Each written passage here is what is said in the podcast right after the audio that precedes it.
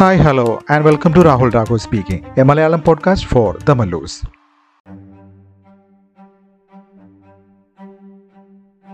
എല്ലാ ശ്രോതാക്കൾക്കും രാഹുൽ രാഘവ് സ്പീക്കിങ്ങിന്റെ ഒരു പുതിയ അധ്യായത്തിലേക്ക് സ്വാഗതം.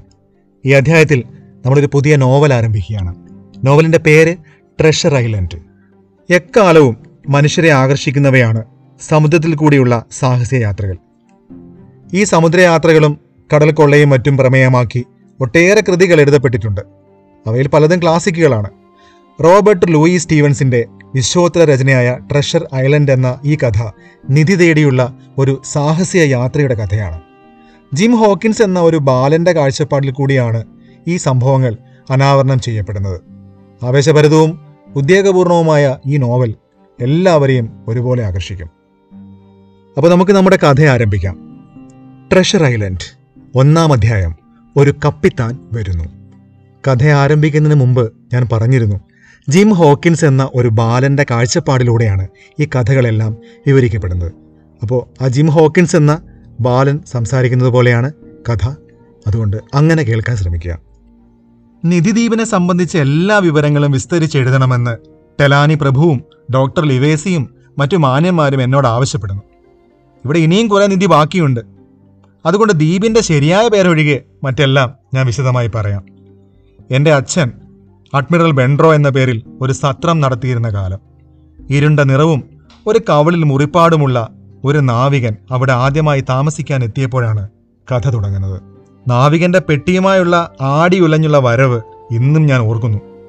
നല്ല ഉയരം വെയിലേറ്റ് കരിവാളിച്ച ഉറച്ച ശരീരം കറുപ്പ് നിറത്തിൽ എലിവാൽ പോലെ തോളറ്റം നീണ്ടുകിടക്കുന്ന തലമുടി ചെളി പുരണ്ട നീല കുപ്പായം പരുപരുത്ത തഴമ്പുകളുള്ള കൈത്തലം പൊട്ടിപ്പിളർന്ന നഖങ്ങൾ വിളറിയ കവിൾത്തടം. ഒരു വശത്ത് വെട്ടേറ്റ് മുറിഞ്ഞ ഒരടയാളവുമുണ്ട്. മുറ്റത്ത് നിന്ന് ഉൾക്കടലിലേക്ക് നോക്കി ഒന്ന് ചൂളമടിച്ചു. എന്നിട്ട് പിന്നീട് അയാൾ പലപ്പോഴും പാടാറുള്ള രണ്ടു വരി ഉറക്ക പാടി. പതിനഞ്ചാളും ഒരു കുപ്പിറാക്കും പത്തായപ്പുറമേറി വരുന്നത് കണ്ടു. ഓഹോയ് ഓഹോയ്. പാറപ്പുറത്ത് ചിരട്ട ഉരയ്ക്കുന്നത് പോലെയുള്ള ശബ്ദത്തിൽ തന്നെത്താൻ മറന്ന് അയാൾ പാടി. എന്നിട്ട് കയ്യിലിരുന്ന മരക്കുറ്റി കൊണ്ട് വാതിലിൽ മുട്ടി. വാതിൽ തുറന്ന് പുറത്തു വന്ന എന്റെ അച്ഛനോട് ഒരു കപ്പ് റാക്ക് വേണമെന്ന് ആവശ്യപ്പെട്ടു. മുറ്റത്ത് നിന്ന് തന്നെ സാവധാനം അത് മോന്തി. നാലുപാട് നോക്കി. പിന്നെ ഞങ്ങളുടെ സത്രത്തിന്റെ പേരെഴുതിയ പലകയിൽ കണ്ണോടിച്ച് അയാൾ ചോദിച്ചു സ്ഥലം കൊള്ളാം. ബഹളമൊന്നുമില്ല. പക്ഷേ കച്ചവടം മോശമാണല്ലേ? കച്ചവടം മോശമാണെന്നും വളരെ കുറച്ചു പേര് മാത്രമേ അവിടെ വരാറുള്ളൂവെന്നും അച്ഛൻ പറഞ്ഞു. ആ അതാണ് എനിക്ക് ആവശ്യം. അത് മതി. ഉന്തുവണ്ടിയുമായി പിന്നാലെ വന്ന കൂലിക്കാരനോട് അയാൾ വിളിച്ചു കൂവി എടോ ഞാനിവിടെ തങ്ങാൻ തീരുമാനിച്ചു. പെട്ടി മുകളിൽ കൊണ്ടുവെക്കാൻ താൻ സഹായിക്കണം.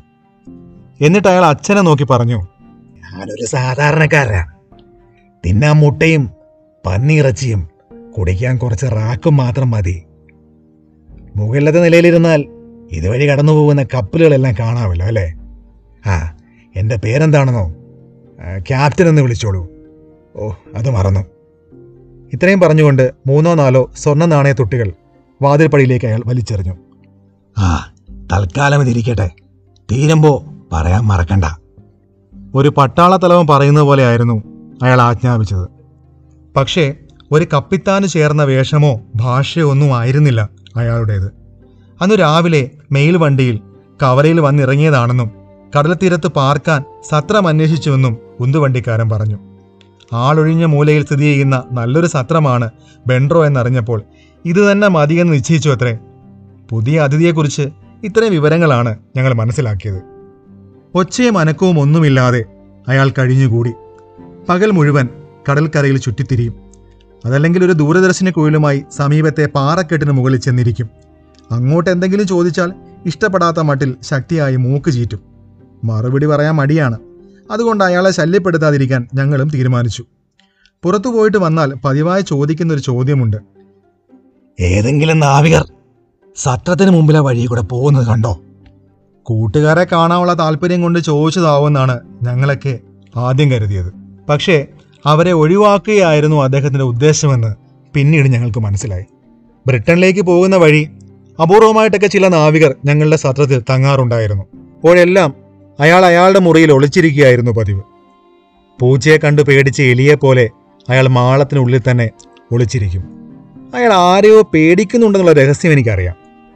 ഒറ്റക്കാലനായിട്ട് ഒരു നാവികനെ കണ്ടാൽ അയാളെ വിവരം അറിയിക്കണമെന്ന് അയാൾ എന്നോട് പ്രത്യേകം പറഞ്ഞ് ചട്ടം കെട്ടിയിട്ടുണ്ട്. അതിന് പ്രതിഫലമായിട്ട് എല്ലാ മാസവും ഒന്നാം തീയതി തോറും നാല് പെനി വീതം തരാമെന്നും പറഞ്ഞു. അടുത്ത ഒന്നാം തീയതി ഞാൻ കാശ് ചോദിച്ചപ്പോൾ അയാൾ കണ്ണും തുറിച്ച് മൂക്കും ചീറ്റിയും എന്നെ പേടിപ്പിച്ചു. എങ്കിലും ഒരാഴ്ച കഴിഞ്ഞപ്പോൾ എനിക്ക് കൂലി തന്നു. തുടർന്നും ഒറ്റക്കാല നാവികനെ നിരീക്ഷിക്കണമെന്ന് എന്നോട് നിർദ്ദേശിക്കുകയും ചെയ്തു. ഒറ്റക്കാല നാവികന്റെ ഓർമ്മ എന്നെ സദാസമയവും വേട്ടയാടിക്കൊണ്ടേയിരുന്നു. ആ ഭീകരരൂപം സ്വപ്നം കാണാത്ത രാത്രികളില്ല. ആകാശത്ത് കാറും കോളും നിറയുമ്പോൾ കടൽ ഒരു രാക്ഷസനെ പോലെ തിരതല്ലി അലറുമ്പോൾ പല രൂപത്തിൽ അവൻ എന്റെ മുമ്പിൽ പ്രത്യക്ഷപ്പെടും. ചിലപ്പോൾ കാൽമുട്ടിന് താഴെ വെച്ച് മുറിഞ്ഞ നിലയിൽ ചിലപ്പോൾ അരയ്ക്ക് താഴെ ഒരു കാൽ നഷ്ടപ്പെട്ട മട്ടിൽ. ശരീരത്തിന്റെ മധ്യഭാഗത്ത് നിന്ന് ഉത്ഭവിച്ച ഒരു കാലിൽ തുള്ളിച്ചാടി നടക്കുന്ന ഒരു അത്ഭുത ജീവിയായിട്ടാവും അവൻ ചിലപ്പോൾ പ്രത്യക്ഷപ്പെടുക. അവൻ വേലിയും തോടും ചാടിക്കടന്ന് എന്റെ പിന്നാലെ വരും. ഞാൻ ജീവനും കൊണ്ട് ഓടും. തൊട്ടു തൊട്ടില്ല എന്നാവുമ്പോൾ ഞെട്ടി ഉണരും. ഇങ്ങനെ നാല് പെനിക്ക് വേണ്ടി ഞാൻ സഹിച്ച കഷ്ടപ്പാടുകൾ കുറച്ചൊന്നുമല്ല. ഒറ്റക്കാല നാവികന്റെ സാങ്കല്പിക രൂപം ഭാവനയിൽ കണ്ട് ഞാൻ ഭയന്ന് വിറച്ചിരുന്നു എന്നത് വാസ്തവം തന്നെയാണ്. പക്ഷേ ക്യാപ്റ്റനെ മറ്റുള്ളവർ പേടിച്ചതുപോലെ ഞാൻ പേടിച്ചില്ല. ചില രാത്രികളിൽ റാക്കിന്റെ ലഹരിയിൽ അയാൾ ആരെയും കൂസാതെ പഴയ പാട്ടുകൾ തൊള്ള തുറന്നു പാടും.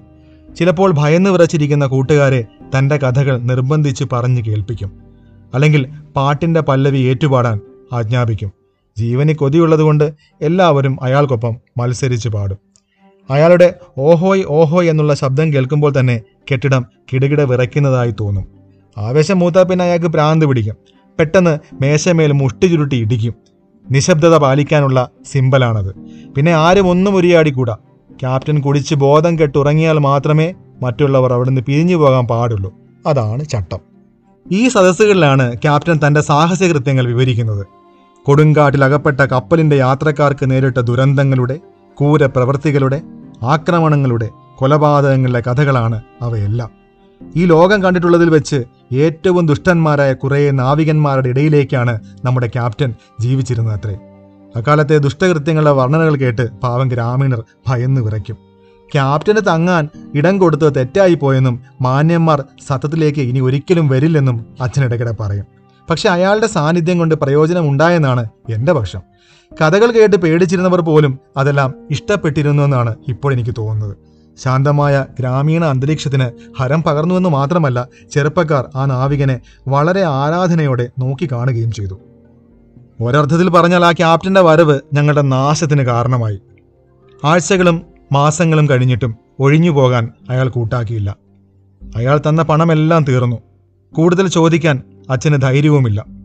പണത്തിന്റെ കാര്യം സൂചിപ്പിക്കുമ്പോഴെല്ലാം അയാൾ മൂക്ക് ചീറ്റുകയും അലറുന്നതുപോലെ കാർക്കിച്ച് തുപ്പുകയും ചെയ്യും. അച്ഛൻ ഭയന്ന് പിന്മാറും.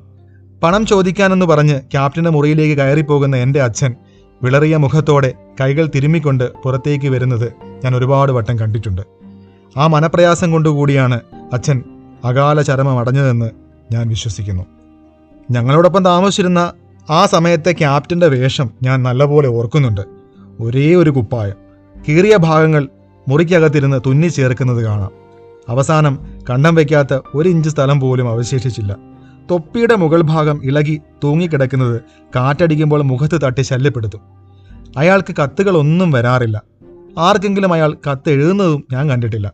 ചുരുക്കം ചില അയൽക്കാരുമായി മാത്രമേ അയാൾക്ക് മിണ്ടാട്ടമുള്ളൂ. അതും റാക്കിന്റെ ലഹരി തലയ്ക്ക് പിടിക്കുമ്പോൾ മാത്രം.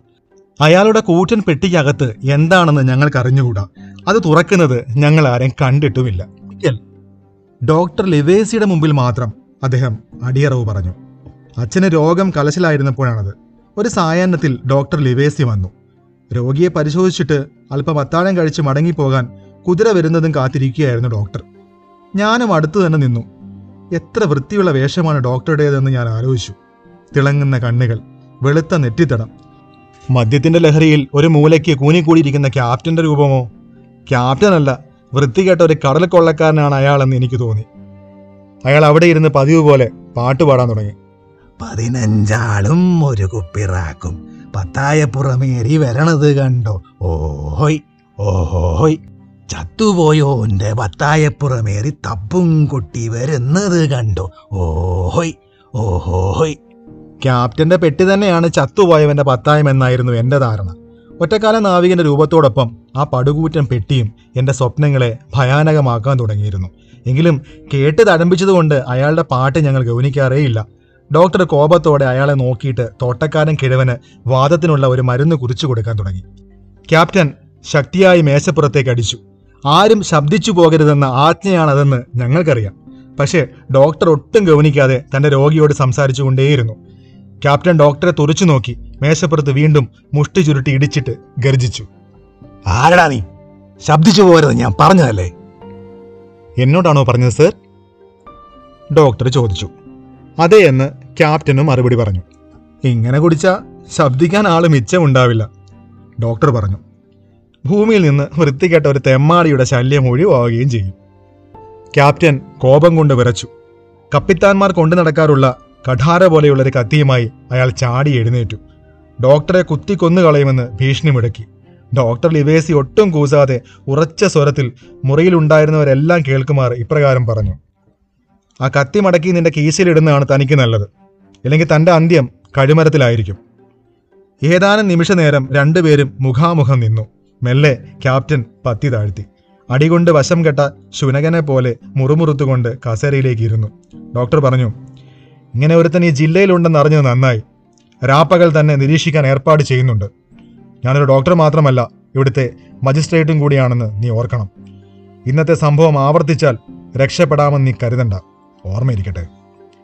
അല്പസമയത്തിനുള്ളിൽ കുതിര എത്തിയപ്പോൾ ഡോക്ടർ ലിവേസ് യാത്രയായി. അന്നു മാത്രമല്ല തുടർന്നുള്ള ദിവസങ്ങളിലും ക്യാപ്റ്റൻ പിന്നെ തികഞ്ഞ മര്യാദയോടെ പെരുമാറി.